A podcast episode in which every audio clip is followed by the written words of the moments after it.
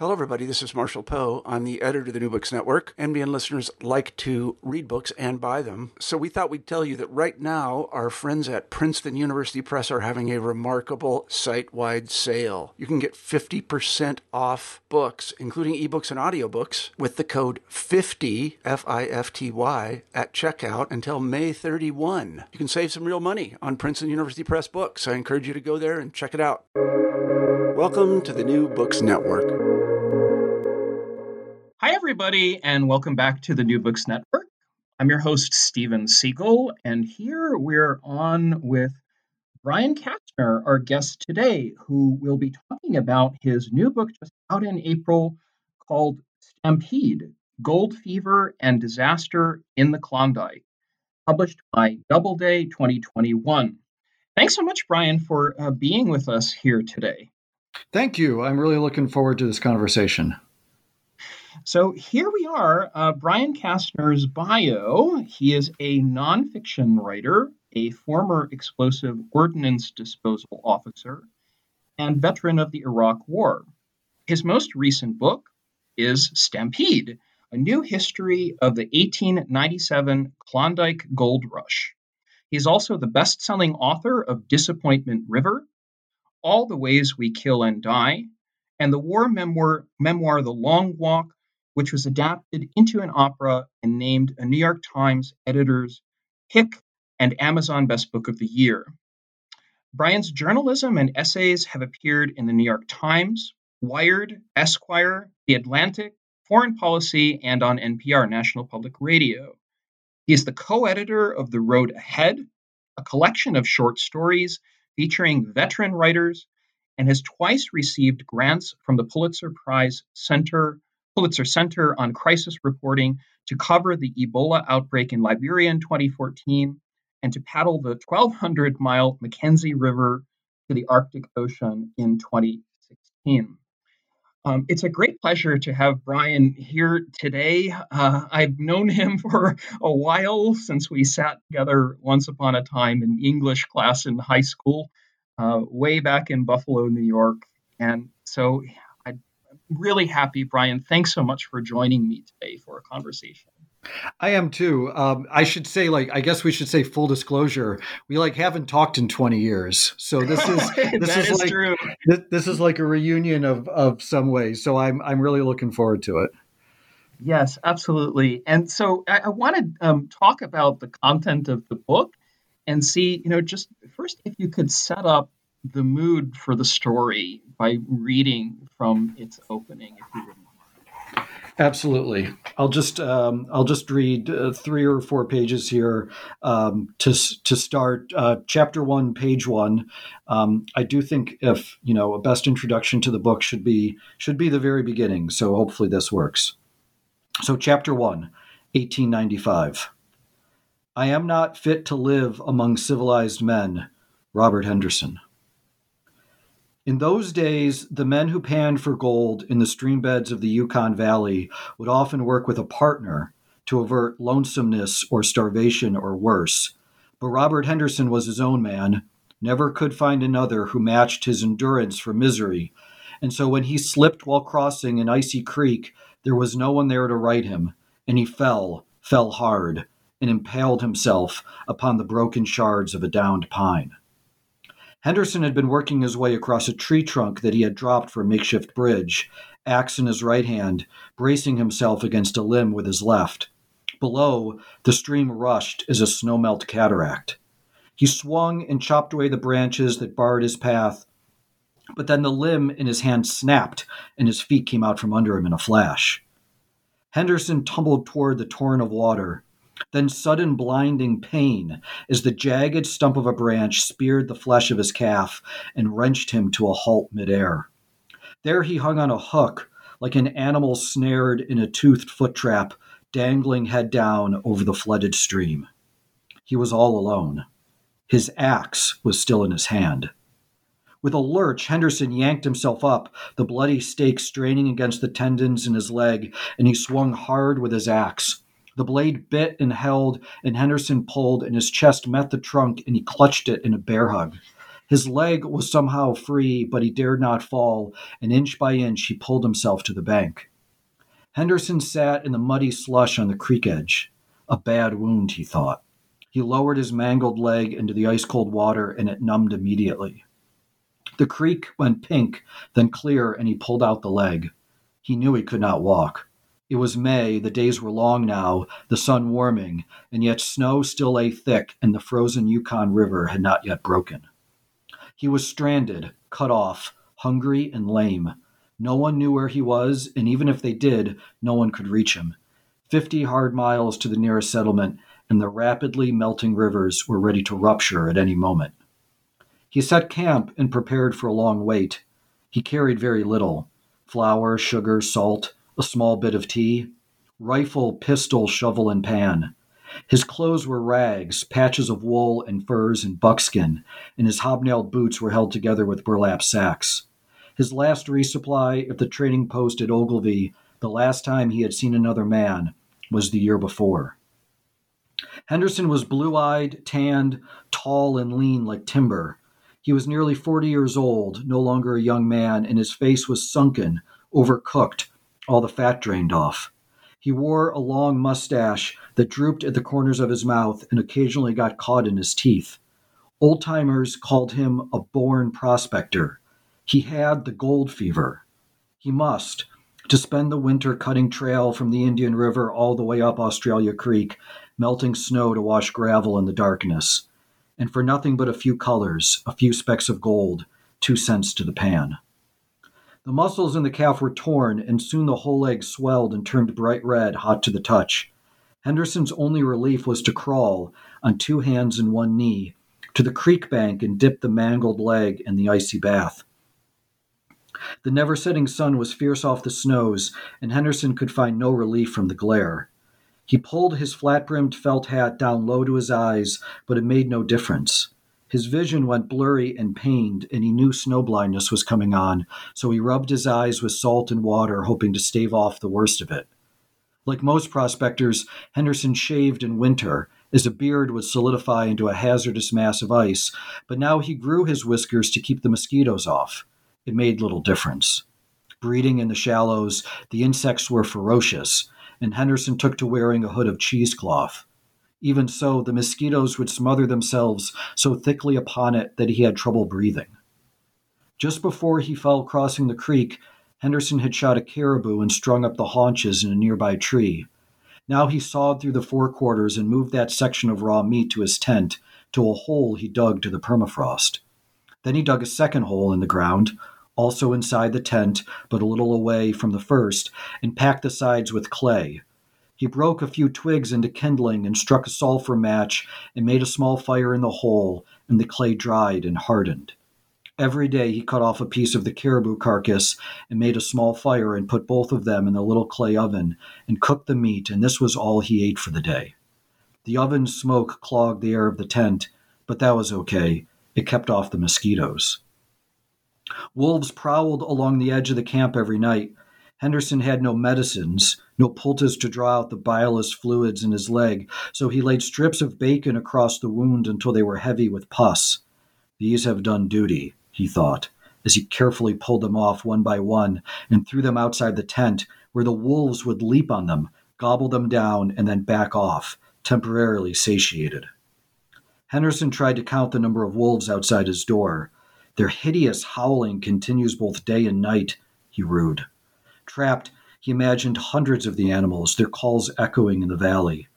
Other beasts came to the tent as well moose, caribou, and then the very embodiment of his fears. One day he heard grunts and huffs as a broad brown paw pushed through the flap. Henderson recoiled and pulled out his six shooter and fired, and blood splattered across the canvas. The bear retreated into the forest, but Henderson lay uneasy, wary, watching the bear would come back. The only way to kill these Yukon bear was to shoot them through the spine. You could empty two pistols into a grizzly's chest and they'd fight on with a shredded heart. He'd seen it himself. Henderson listened and waited, vigilant, but the bear never returned. Robert Henderson lay in that tent among the wolves and mosquitoes for 22 days. He starved until his skin hung loose, like ill fitting clothes. Finally, desperately hungry and thinking his leg would last well enough to take his weight, he packed his gear and pushed on. The sickbed cost him 40 pounds, and he walked with a limp for the rest of his life. That country in the upper Yukon Valley consists of a mix of rounded rolling hills veined with tight stream beds and wide U shaped valleys dug by glaciers that left silty floors and moraines strewn along the shoulders. Henderson picked his way down among the conifers until he struck the Indian River at its icy spring melt flood. Henderson had no boat, so he shot a moose and skinned it and stretched the hide over a frame of sticks he lashed together, and with this he floated down the Indian.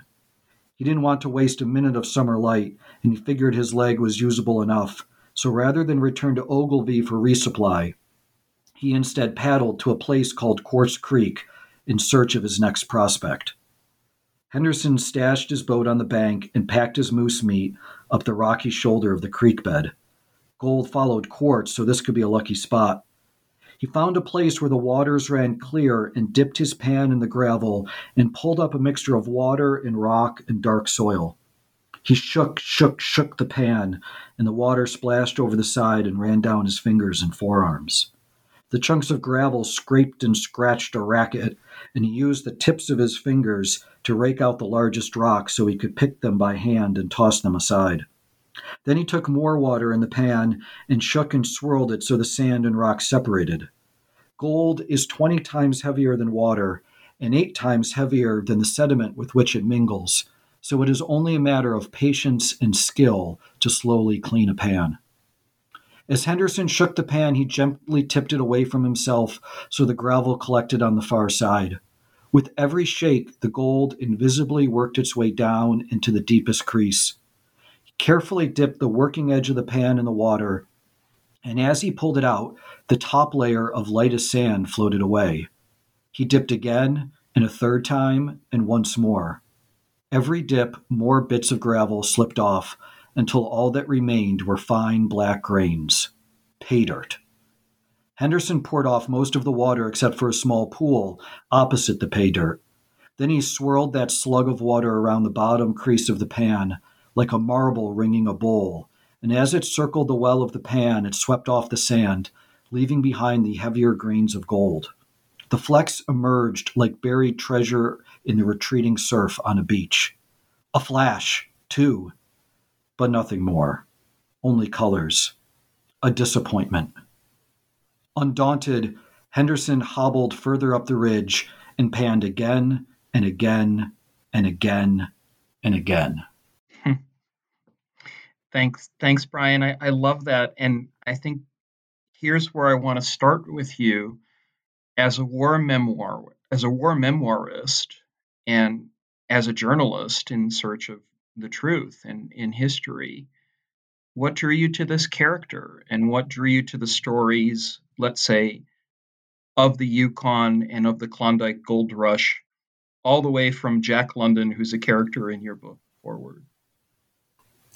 Yeah, I, I think that there, there is a through line. It might sound, um, it might not be obvious at first, you know, having uh, you know, writing a war memoir and covering the wars in Iraq and Afghanistan, and what does that have to do with this? But I think that what animates my work and what ignites me as a writer is seeing an incongruity between our conventional understanding of things and the reality.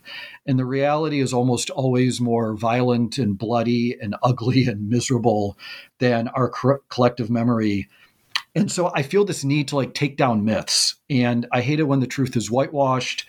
And I think, you know, this allergy that I have to glorification, I think it comes from my time in the military that I just, I, I can't stand this glorification of war, um, having lived through it and written about it. Um, and and I, I guess I saw that in the Klondike as well when I kind of stumbled upon the story. I you know, I'm just generally fascinated by the North, by the Arctic, um, by snow and cold, and um, you know, outdoor stories. And I love reading, you know, books about Everest by Krakauer and stories about Alaska by Krakauer. I guess you know, so I like these kind of books are are what I spend my time with. And so when I was looking for a similar story, the Klondike is such a myth in an American myth.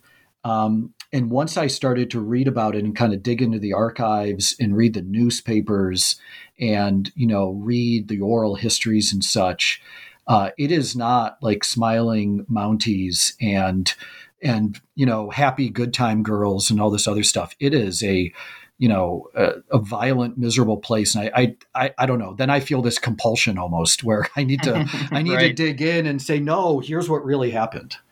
Mm-hmm.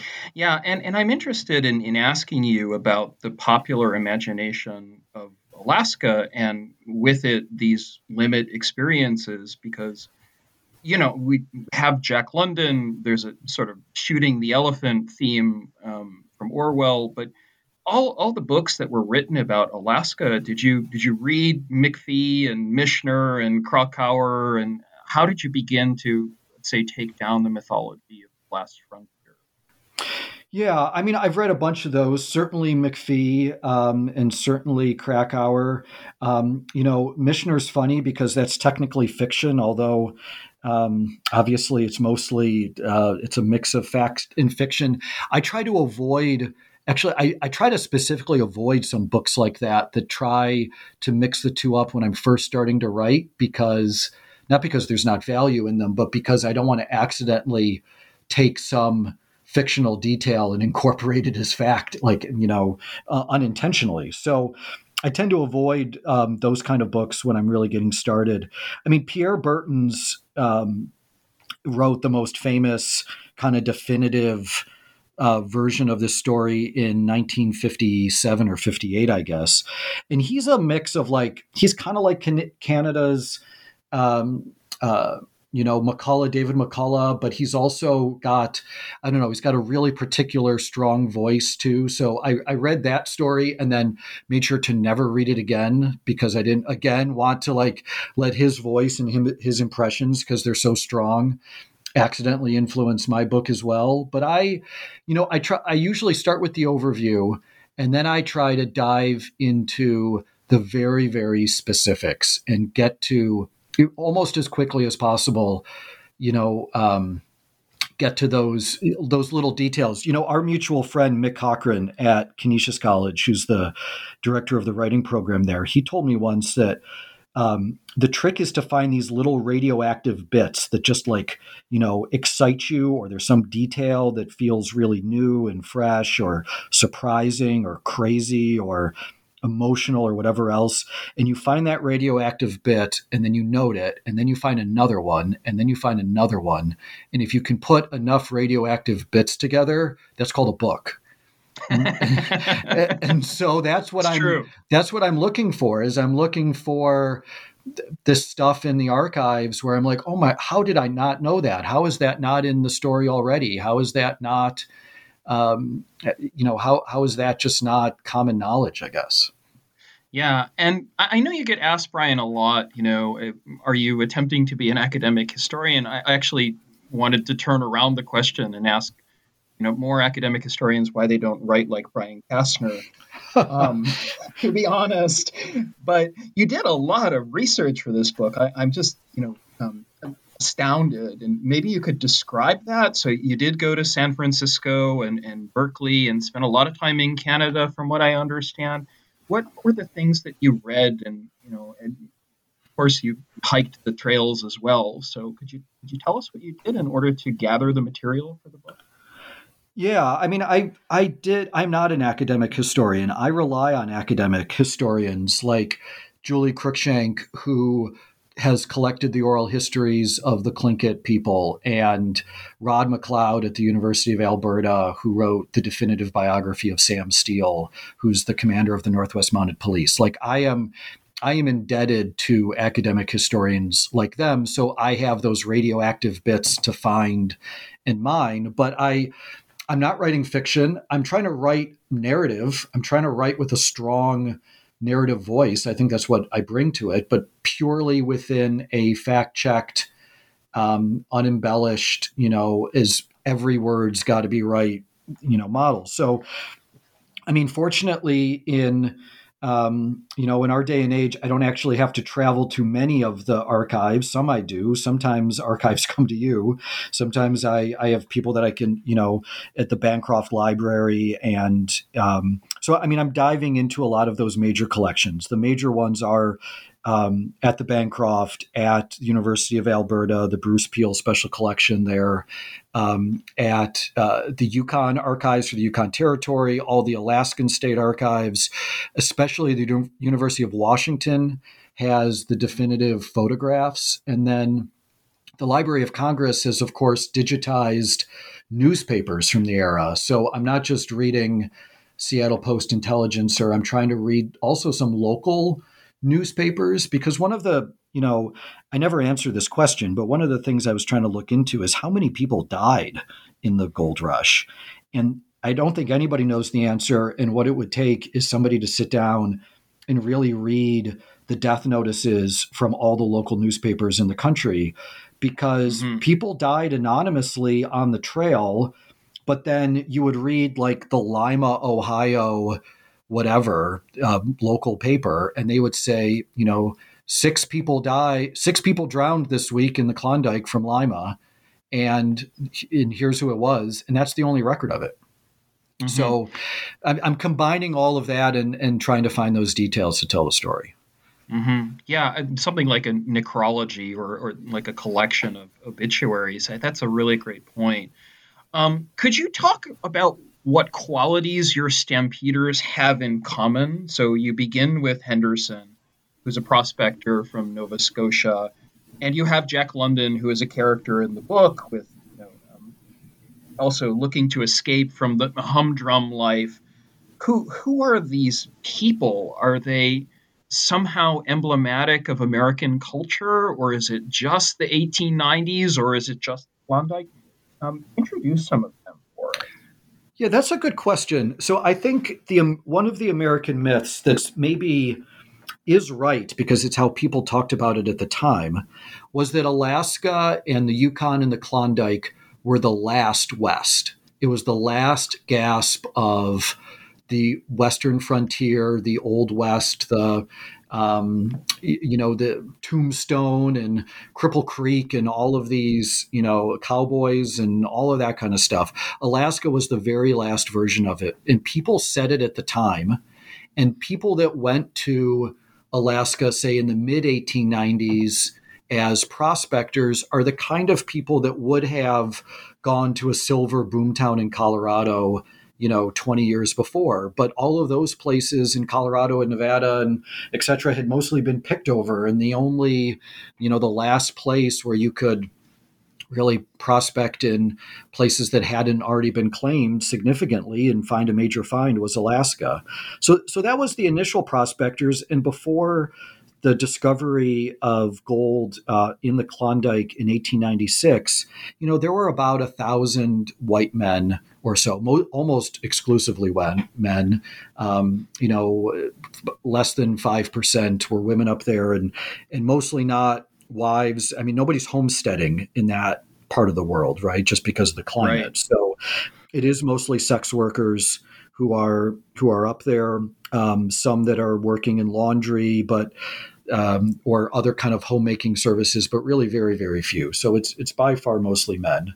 Um, and and so it's it is kind of that like prospector class but then the people who went on the stampede once the news got out in 1897 it was about 100,000 people that went on on that stampede and they okay. you know that's the combined population of like Seattle and Los Angeles at the time so mm-hmm. it's it's an enormous number of people and it's from all over Canada and the United States, and even from Europe and Latin America a little bit. Um, but it is people who are, you know, are like you say, they're escaping an economic depression, the Panic of 1893. They're escaping extremely low wages. but they they're not outdoors people you know they are they're urbanites yeah. they have streetcars and they have electricity and they have you know tenement high rises and they are not like uh, they do not have the skills to be in the wilderness and so they're like they're trying out when they put on their gold mining outfits it's like a costume and they don't mm-hmm. know how to hitch horses they don't know how to use their firearms uh, they don't know how to do what they're going to do, um, but they they move in mass and they. Um, yeah, they're just like like I mean that's part of I think that's an essential part of the story is that they're extremely unprepared and I guess as a class it's not the very very rich although some do for glory and it's not the very very poor you need to have just enough money like a thousand dollars so you can yeah. buy you know the flour and pan right. and other kind of stuff. It's the it's the Oregon Trail moment, right? You sort of need you know you need to plan, but of course you have no idea who's going to die of dysentery along the way. right, and so there were uh, immediately there were all these lists in the newspaper. Here's the essential things you need, you know, to go to the Klondike, um, I mean, one newspaper, I think in San Francisco, said that it was police officers and streetcar drivers who were the most susceptible to what they called Klondicitis, which was like a foggy disease of the mind that made you only think about gold in the Klondike. well, that, that's my next question, um, Brian, because I know you've, you've actually got that word, um, and it's, uh, I think, from the San Francisco Chronicle, too, or at least from a passage where a journalist describes the country going mad, and and I wonder if, if there's a pathology to this. So obviously, you know, people who are adventurers and, and hoping to get rich quick um, at the tail end of the Gilded Age and the turn toward the Progressive Age. So, I mean, who catches this disease and why, and who are they? Yeah, I think I think the overall um, the overall profile, I think, as I say in the book, is people who felt they deserved more. People who felt like they were left out of, like you say, the Gilded Age, that they, um, you know, the standard wage was 10 cents an hour, which would equate to about $3 an hour now. And whether you were like Jack London, if you were putting, you know, string on a bobbin or putting pickles in a jar or shoveling coal, which is the jobs that he had when he was a teenager, whether you were doing that or most other factory work back east, uh, you were making 10 cents an hour and you were obviously, you know, uh, not getting ahead on that. But you were seeing the Vanderbilts and Carnegies and, and all of those growing extremely rich. And it was, there's really a class divide of like, I, um, you know, I I'm in it caught in a fundamentally unfair system. My mortgage is underwater. The banks are failing. This was the time of Coxey's army and like people marching on Washington right. to demand better wages, whatever else. And there were I mean, labor was growing. There were uh, horrible, violent strikes in the coal mines in Pennsylvania. And that's mm-hmm. when the news suddenly appeared in the San Francisco Chronicle and other places. Like, there is not just gold in the Klondike, but there is $70 million in plain sight, like Easter eggs on the ground. Mm-hmm. And if you just mm-hmm. get up there, you can like pick it all up. And I think there's part of this too. I mean, two other things about being gold, like really specifically. One is because the world was on the gold standard, in some ways, new wealth was really not created unless you dug it out of the ground. And, and so this mining was really required for economic growth in some ways. Um, mm-hmm. The other thing was this was the whole time, like you say, of the progressive era of gold stand like a gold backed dollars and silver backed dollars and William Jennings Bryan, the whole cross of gold speech. And I won't get into all the economics of that. Um, you know, everybody will switch off the podcast. But the basic idea was, you know, like there was there Go was a, there was an economic system for the rich, gold backed dollars, and there was an economic system for the poor silverback dollars. And this was a major political issue. And so mm-hmm. it wasn't just we can get rich in the Klondike, it's that this gold, which is reserved for the richest, is available for me. And so, mm-hmm. I mean, that's why, I mean, just the number of people that went in such a short period of time is really extraordinary. Mm-hmm. Yeah, and I want to ask about the political dimension of this as well, because you've got the, the famous Chilkoot Pass and the U.S. Canada border in the late 1890s. But you know, I, I'm really curious in how you begin to include First Nation voices, and you have some really interesting characters, George Carmack and, and Kate, as she's called, Carmack, um, and some others. So, you know, what are the political dimensions of this? Let's say um, at this Klondike Rush moment where people are, are venturing the American route or, or the Canadian route yeah, I mean there, there's a few there's a few things going on there. So first, when it comes to the border, I mean the border had been surveyed, but really nobody paid attention to it. And the Klondike River itself starts in Canada and then goes into the United States. And so, depending on where you were on the river, you were in the U.S. or Canada. Um, Alaska wasn't really, I mean, it was a military district, it wasn't even a territory. And so it didn't have really political representation. There were a few U.S. Marshals to keep the peace, but extremely few. Uh, there were also extremely few um, Northwest mounted police up there. These are not, you know, friendly Mounties. These are, you know, really um, a militarized police that had, you know, fought First Nations, um, you know, across the Canadian Great Plains, and so there's very little law and order, and the, nobody pays attention to the border and the prospectors themselves are a mix of Canadians and Americans and Europeans, right? So they really had their own legal system that they called miners meetings, which was like a, you know, a, a combination of it was a kangaroo court of judge and jury and executioner essentially, uh, where they mm-hmm. settled disputes. Um, but then obviously there's indigenous people that had lived up there for thousands and thousands of years the uh, the tagish right. and the Tlingit and their land is certainly i mean so there's a whole colonial aspect to this where their land is being taken i mean george carmack is an american he is a former marine who deserts uh, he goes up there to be a prospector um, but he, you know, he takes people call. Oh, there's a couple racial epithets that people use, which I won't repeat, uh, that I say in the book. But he was known as an Indian lover. Like he had, um, he had an indigenous woman as a wife, and and so he was kind of like shunned by white people. There was this. There was definitely. It won't surprise you to hear that there was this second class citizenry of the indigenous people mm-hmm. up there and they um, were his, his, sorry his wife was tagish right? Wasn't it? Um, yes. Well and, actually and he actually re- renamed her because he couldn't pronounce her name. Yeah her name was Shaaw Tláa he couldn't say that and so he renamed her kate. Um, and the same thing with his daughter who he renamed Graphie grace um, that he and kate had together. And i mean she was a daughter of chiefs and she married george her, her father arranged it um, or, or, at least the nation arranged it. Um, so that way they thought George Carmack was a leader of white men and that this would like bridge the cultures.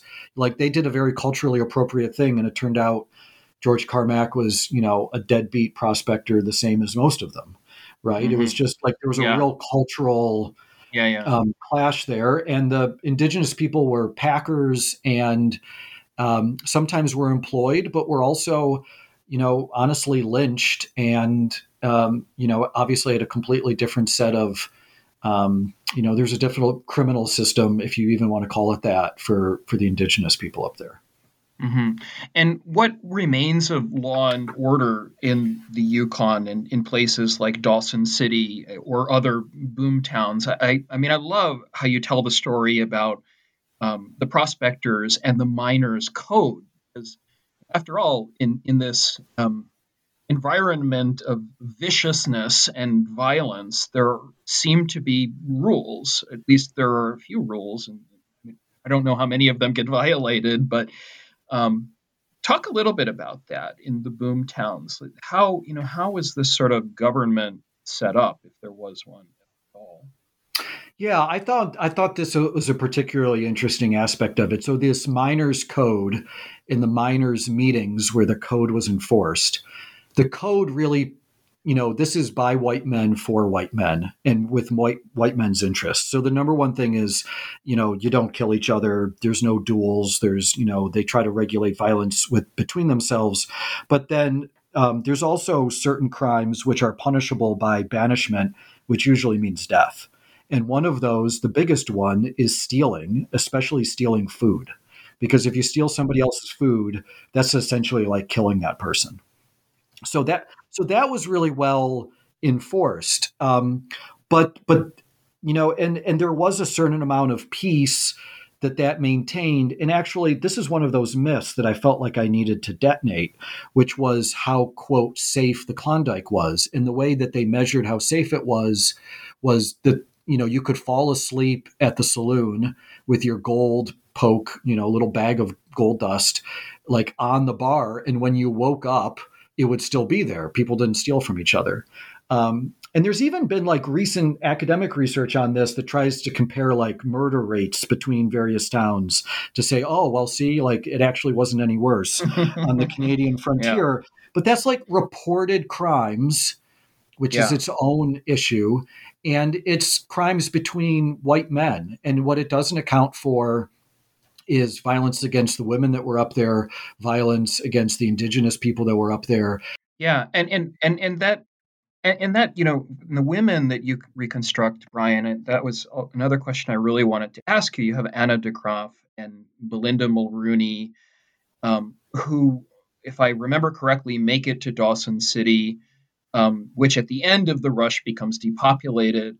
But you know, how then do you draw in three dimensions the women characters in your book as well? Because I would imagine you had to make, as a writer, some very strategic choices based on sources you know who you could draw in, in two versus three dimensions so I, am particularly interested in why you included them and how you yeah this was i mean like as you say how do you decide who to write about in a book like this where you're really my goal is narrative and bringing the people to life but also doing it in a nonfiction way and the only way to do that is people that you have lots of material on, that you have lots of oral histories or lots of um, their own journals or whatever else. And this was really the struggle with indigenous people and the women um, because they most left very little. And so for for the First Nations, it was the oral histories um, in a lot of cases, and then with I mean, there were some women who are famous in the Dawson City, like Diamond Tooth Gertie, um, who just didn't leave a record. And so I was hoping she could be one of the main characters and couldn't. Um, meanwhile, Anna DeGraf, who you mentioned, I mean, she wrote a memoir from her journals, uh, which was published by a very small press by her great, great, uh, great, great, or just great grandson. Um, and you know i so there was a lot of material there where i could bring her to life. And so and and i personally think she's a fascinating character. She was in her late 50s when she went on the stampede. She wasn't looking for gold. She was looking for her son who was missing. And but she ends up befriending uh, a lot of the sex workers in Dawson City and the the dancers uh, and the performers because she's a seamstress and she makes their dresses. And so I was able to tell the story of a lot of different kinds of people through her eyes because because she was there. So yeah, I mean to answer your question directly, it is it's really a matter of sources, what's in the newspapers, what's in the oral histories. Uh, Belinda Mulrooney gave an oral history that was supposed to become a book and never did. Um, and so I was able to, I mean, there's been bio- great biographies of Belinda Mulrooney written, but I could go back to like her original words and you know, to be able to say that high standard of, you know, Mulrooney thought this at this time. You know, my standard for thought is she said she thought it at that time, right? And the only way you have that is if she says that somewhere in a letter or in the oral history or whatever. Mm-hmm. And and that was a question about for me that I had about reconstruction because you are doing, you know, almost like a tour of duty. I would describe it. I, we could use war analogies, I suppose, but you have a, a, chronological order to the narrative in 10 chapters. There you start in the middle, but you obviously end with the 1890s and then you kind of break the wall toward the end and that's the big reveal from the present back to past. So I, the question I wanted to ask you, Brian, is is really about your act of reconstruction and historical reconstruction. So did you have a clear agenda or motive when you started with this project? Um, did you know how long it was going to take? Was it you know modeled on your earlier Mackenzie project, Disappointment River?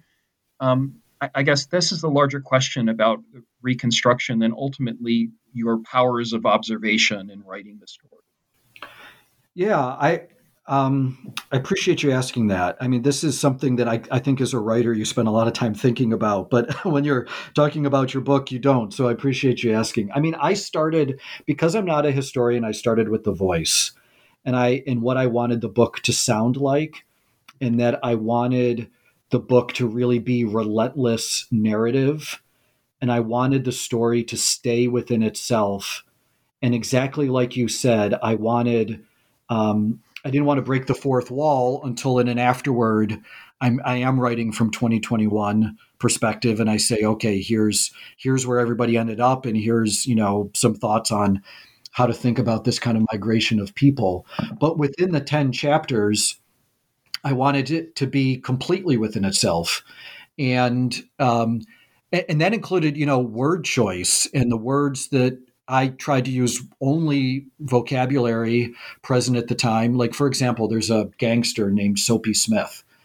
And it's a great character. Yeah, he's he's an. I mean, he's one of those like you couldn't make him up. Like you know, yeah. he has his own militia eventually. As a does, mobster, right? He does. He makes he makes himself a captain and forms a militia to go fight the Spanish American War in Cuba all the way yeah. from Alaska, right? Um, but what he was doing to control the town of Skagway is really racketeering. But the word racketeering didn't exist in the 1890s, and so I don't use it in the book, right? So, like like in previous books, you know, I'm starting with you know, I, am starting with an idea of like what's going to be most important in that book. And so, like The Long Walk, which was my first one, the war memoir, I was always trying to get the feeling right. Like that's what I deferred diverted to, um, uh, deferred to is what what did it feel like to take apart bombs in Iraq, and what did it feel like to come home, and always use that as the flagpole. What did get the feeling right? And in Disappointment River, my book about Alexander Mackenzie and the Mackenzie River, I mean, there I started with a model. I started with David Grann's Lost City of Z, which is about Percy Fawcett mm-hmm. exploring the Amazon. And I kind of I substituted the Amazon for, you know, northern Canada in the Arctic wilderness, and I substituted uh, Fawcett for Mackenzie. And you know, I started. I knew I wanted to write an intertwined story of both my trip with Mackenzie and Mackenzie's trip, and like and weave those two together. Um, this I knew I wanted to start with the voice and get and, and have it. I'm trying to demythologize the story, but I'm trying to do that in actually a somewhat, in some cases, like with myth like language, except I'm not telling a fairy tale. I, I'm hopefully telling, you know, a much more, like I said, bloody and um, real and racist and sexist, you know, but but ultimately much more true, um, you know, story here. Yeah, and and I guess I'd like to ask um, in the turn out of the 1890s now, whether it's to the world of muckraking journalism, um, Upton Sinclair or Ida Tarbell or something like that, or into the present, how do you shift the style eventually out of the romantic mode or out of the romantic myth that so many Americans in popular memory and Canadians too, you know, like uh, Calgary's football team is still called the Stampede after all right? Right. I mean, right. how how do you get out of that foundation myth, which, which still exists despite thousands of academic monographs produced to the contrary about Klondike Rush and the Yukon?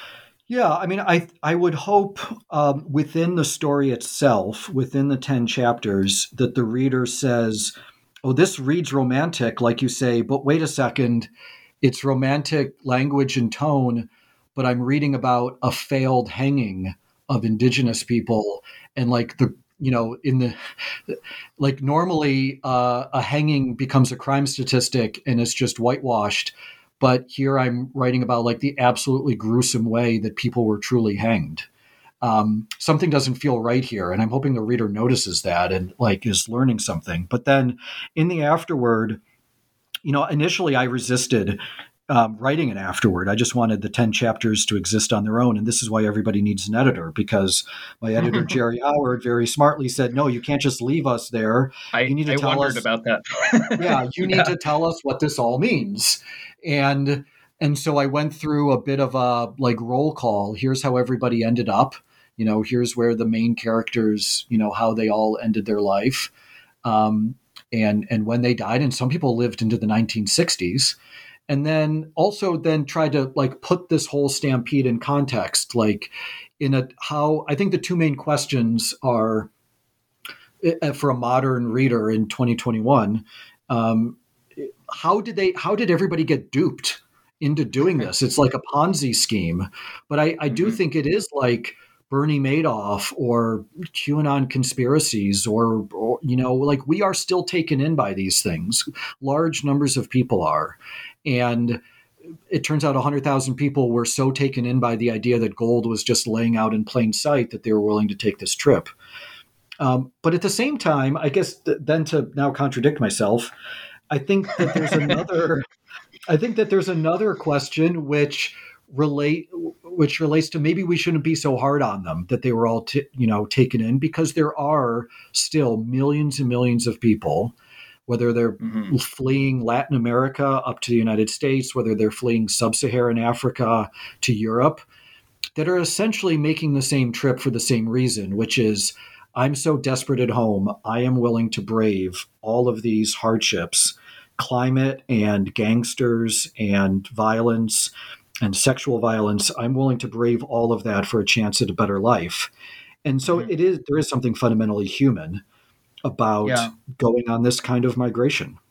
Yeah, that's that's really interesting, Brian. I think I think of that after living over 10 years in Colorado and spending some time hiking in the mountains, running up in Leadville, Colorado, one of my favorite places. I, I look at those old silver mines and I think, well, what motivated people to come here? This is a disaster.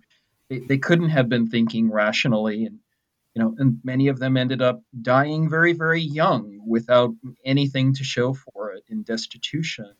So I, I really appreciate actually how you at the end in the afterword word cover people like Skookum Jim um, the trust fund, the friendship center, and maybe you could say a little bit about the kind of afterlives of these people or, or after memories. Um, what what becomes of them, and what becomes of the characters and their descendants? Yeah, so I would just say to start overall, people were fleeing economic hardship, but it was completely recreated in Dawson City, and so about hundred thousand people, like I said, went on the rush about a third or maybe 40% actually made it to Dawson. Out of those two thirds that didn't, many of them turned back, um, but also many of them died. And we have no idea how many died. It could be tens of thousands of people that died. Um, and then out of that very small fragment, the third that made it to Dawson City, um, only about 1% got rich or anything called rich. So the whole 99%, 1% was completely yeah. recreated. And that was the afterlife for most people. Jack London, um, who we mentioned briefly, you know, he found five dollars in gold and was and was just happy that but, he like lived right? But wrote a wrote a lot of books mined the mind the region for stories right? Yes a- absolutely. Sat at the bar in dawson city and listened to the old timers and then wrote books about it. Um, but but that was you know the writing was not the typical experience but finding five dollars in gold certainly was um, yeah. I mean, so some there are like truly incredible success stories. Clarence and Ethel Berry, which were two of the very few husband and wife teams up there, where she would, you know, they both like they split the chores, and she was both the accountant, but also the, you know, making food for all of the their crew and everything else because they could work together. They were extremely efficient and successful were one of the richest to come out, invested their money well, ended up buying oil fields in Southern California and mm. and the Los Angeles Angels baseball team at I one point. I I really yeah. didn't know that. yeah, and then Berry Petroleum in like 2013 sold for four point three billion dollars. Oh my goodness! It's like, like modern fracking um, billionaires, right? Yeah, I didn't they, know that. They turned gold into gold mines, into oil fields, into this incredible payday you know right? So that is yeah. in some ways that's the american dream right? But that that happened to very very few people. Most um, most didn't. I mean belinda mulrooney i think is you know one of again she was the richest woman in dawson city at the time. She owned a number of hotels.